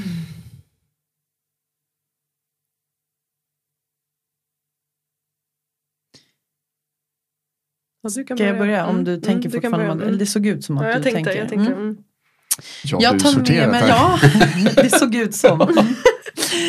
Eh, stämmer det? Ja, det stämde. Eh, jag tar med mig att eh, det här med jag och du är verkligen någonting som eh, börjar med en intellektuell eh, förståelse för liksom begreppet och fenomenet. Men där den största eh, paradigmskiftet sker när poletten trillar ner och blir ja. integrerat i dig. Eh, för att jag, jag har, när vi sitter och pratar så inser jag själv hur det jag säger idag hade jag inte kunnat säga för fyra år sedan. Mm. För då hade det inte varit integrerat. Och jag har en så ödmjukhet inför att ni som lyssnar nu och hör det här för första gången. Det är så förståeligt om det inte liksom poletter trillar ner och det landar och det är helt såklart vad det är vi pratar om. Mm. Den vill jag liksom lyfta. Jättebra. Det är så viktigt att för mig är det här självklart men jag har också praktiserat det här i fem år. Så att det, mm. det, den insikten tar jag med mig extra starkt. Mm. Ja, jag gillar jag. Tack. Ja, och jag tar, inser det när jag lyssnar på dig nu och ditt svar. Jag, jag, jag tar nog med mig just vikten av alltså, kongruensen mellan de olika delarna. Alltså både kongruensen i den intellektuella delen att förstå så här, det här handlar det om rent intellektuellt. Mm. Eh, och sen rent verbalt, alltså vad jag uttrycker med mina ord. Och också hur det behöver vara kongruent med mitt icke-verbala språk. Och det vet jag också kanske oftast som det skär sig mellan dig och mig Peter är ju och det jag kan märka att så här, jag of, kan ofta ha ett icke-verbalt eh, eh, liksom sätt att kommunicera. Där jag mm. tror att jag har, jag har liksom studerat verbalt ord så mycket och är så intresserad av det. Eh, så jag är liksom så medveten om vad jag säger. Och så kan vi ha samtal där jag säger saker som jag tycker är så här, men jag säger allt det rätta. Hur kan ja. han bli triggad? Hur fan kan han reagera som han gör nu? Ja. Och sen så gör du mig medveten på något jag gör. Röstläge, Röstläge tonläge. Ja. Mm. Eh, så det tar jag med mig. Mm. Eh, och blir också mer medveten om det i mig själv. Att där, där skulle jag behöva liksom finslipa min kongruens ännu mer i mitt icke-verbala eh, sätt att kommunicera. Mm. Att orden är väldigt eh, liksom, mycket med mig. Eh. Du är liksom eh, verbalt sorterad ja. men inte kanske emotionellt eller på insid eller vad man nu ska säga. Jag, tror jag skulle att jag säga blir... att du är även, det, alltså, det är ju ja, det är sällan jag har mött många, många kvinnor som som jag tycker är så ja du sorterad som du är. Ändå. Jag, jag, så jag, jag, skulle ändå vilja lyfta dig i den, verkligen. Mm. Det är min erfarenhet. Jag tror att, eh, jag, jag, tror att precis, jag känner att jag är eh, sorterad precis även i mitt icke-verbala sätt att kommunicera men det är när jag, blir, när jag är i, i liksom mm. djupa emotionella triggers eller rädslor eller alltså att jag är mm. i någon form av försvarsrespons eh, och då fortfarande kan bevara mitt lugn mentalt och så här fortfarande, jag är jag, liksom, jag fort, kan fortfarande behålla det här lugnet och behålla min verbala kommunikation på en nivå som är respektfull, jag och du sorterad oftast. Mm. Eh, även när jag är triggad. Men ah. just att det icke-verbala är det som snabbast liksom, ja. Eh, ja, säger man, eh, försvinner liksom, eller ja. Ja, blir osorterat. Ja. Ja. Mm. Mm. Så det tar jag med mig. Du då Peter? Jag tar med mig framförallt djupet och styrkan i ja du-sortering. Och sen skulle jag också vilja säga att på något sätt, för vi har pratat en del om poletten trillar ner och, och jag hörde nu det sista du sa så sa du faktiskt poletterna. Mm. Och det vill jag ta fasta på. För för mig handlar det om hela tiden att poletter mm. trillar ner när det kommer till jag och du och det är därför jag också säger mm. djupet. Eh, för jag lär mig nya saker hela tiden. Mm. Eh, och en polett som trillade ner för många år sedan för mig Eh, och jag vill dela med mig av den för den blev så tydlig för mig. Att det var när jag jobbade med grupper och var iväg väldigt mycket med många grupper. Så kunde jag komma hem och vara helt slut. Jag var helt dränerad. Bara, åh. Och jag levde min mission och jag tyckte det här är så viktigt att hjälpa människor. Men så insåg jag att problemet då var att jag tog ansvar för deras förändring. Mm. Och när den poletten trillade ner att det var därför, för jag ville är ni med? Att jag tog så mycket ansvar mm. för att de skulle göra den förändring jag önskade att de skulle göra för jag såg ju vilken potential det fanns. Tills att förstå att mitt ansvar låg i att leverera en produkt eller en medvetenhet, nyckelfaktorer på ett så bra pedagogiskt sätt som möjligt. Sen var det upp till dem vad de ville göra med det. Mm. Det för mig var en polett som gjorde att det blev så skönt efter jag jobbade med grupper och bara Wow, jag har levererat så kanonbra, nu är det upp till dem. Ja. Det var en polett som mm. trillade ner för mig. Och det tror jag också att tänka i alla typer av relationer. Tar jag ansvar för mig och mina känslor eller tar jag ansvar för dig och dina känslor? Mm. Fint. Ja. Jättefint. Bra, viktig, mm. viktig insikt. Yes, det var det för mig. Fint. Mm. Gud vilket Gud, Man kan prata hur länge som helst, det bara väcker nya, nya, nya. Bara, nej nu ska jag... Broms! Exakt. stopp! Stopp, stopp, stopp. Ja, jag tror till och med vi skippar den sista frågan vi brukar ställa. För det... Eller? Har du något du vill fråga? Nej, jag tänkte den sista frågan kanske kan ja, men, vara häftig. Ja, men ställ den du då. Nej, men ta den. Ja. Den är 30 ja. sekunder. Alltså, det ja, var just den det, den har jag glömt bort helt och hållet. Ja, det var den jag tänkte. Det är det här som händer när jag börjar prata med Peter. Att jag, ehm, jag utmanar mitt eh, liksom, kontrollbehov. Så jag har inga mm. anteckningar, jag har liksom, det finns ingen struktur över någonting. Hur känns det? Eh, jättebra. Eh, och nytt. Så mm. jag, hade inte kommit, jag kommer inte ihåg den frågan. Bra att du påminner mig. Ja. Anyways, Jessica. Ja, ja. Om du fick nå hela världen i 30 sekunder. Vad skulle du vilja säga oh. då? Åh oh, gud. Det känns helt plötsligt väldigt syrefattigt där inne. um, Okej, okay, 30 sekunder. Mm, jag vill, eh, då vill jag nå ut till världen med en, en sak som eh, en, en tanke eller uppmärksamhet som ligger mig varmt om hjärtat just nu. Och det är eh, att säga ja till livet och att säga ja mer än du säger nej. Och med det menar jag att alla erfarenheter är nyttiga och eh, värdefulla eh, erfarenheter. Att om du säger ja till någonting som visar sig vara katastrof, jättejobbigt, traumatiskt.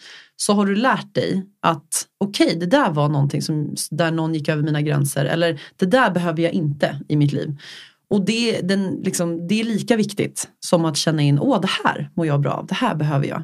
Så jag skulle vilja uppmuntra människor att faktiskt vara mer nyfikna och säga ja, även till saker som väcker rädsla och motstånd och skepsis.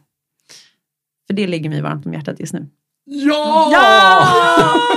Säger vi ja på det? Tack. Tack så jättemycket för mm. den här en och en halv timmen. Tack snälla ni. Och jag vill också säga vad, ja, vad fina ni är ihop. Och eh, en, ett kvitto på det är att jag trivs väldigt bra att vara runt omkring er. Mm. För att det känns väldigt rent och sant mellan er. Mm. Och, kanske, och det är ju ett kvitto på att ni är jag och du som Nu har vi klarat testet. vi klarade testet. Ja, vi, vi jag mår fortfarande bra. ja, vad fint. Ja. Tusen tack, tack. för det. Jättefint. Tack för att jag fick komma. Tack. Tack för dig. Hej hej. Tack till dig som har varit med oss idag. Vi är så nyfikna på hur det här landar i dig. Vilka tankar, insikter, frågor och kanske till och med triggers väcks inom dig. Det betyder enormt mycket för oss att få ta del av dina processer och vi ser fram emot att höra från just dig. Skulle du vara intresserad av att gå ännu djupare och fortsätta det här samtalet så har vi också skapat en Facebookgrupp för att samlas och connecta. Och du hittar den genom länken som finns i beskrivningen till det här samtalet. Ett annat sätt att hjälpa oss att sprida samtalet vidare och att hjälpa oss att vara en del i att skapa en mer nyfiken och öppen värld är att posta det här på din story och helt enkelt visa att det här är perspektiv och samtal som behöver lyftas. Än en gång, tack till dig som är här med oss.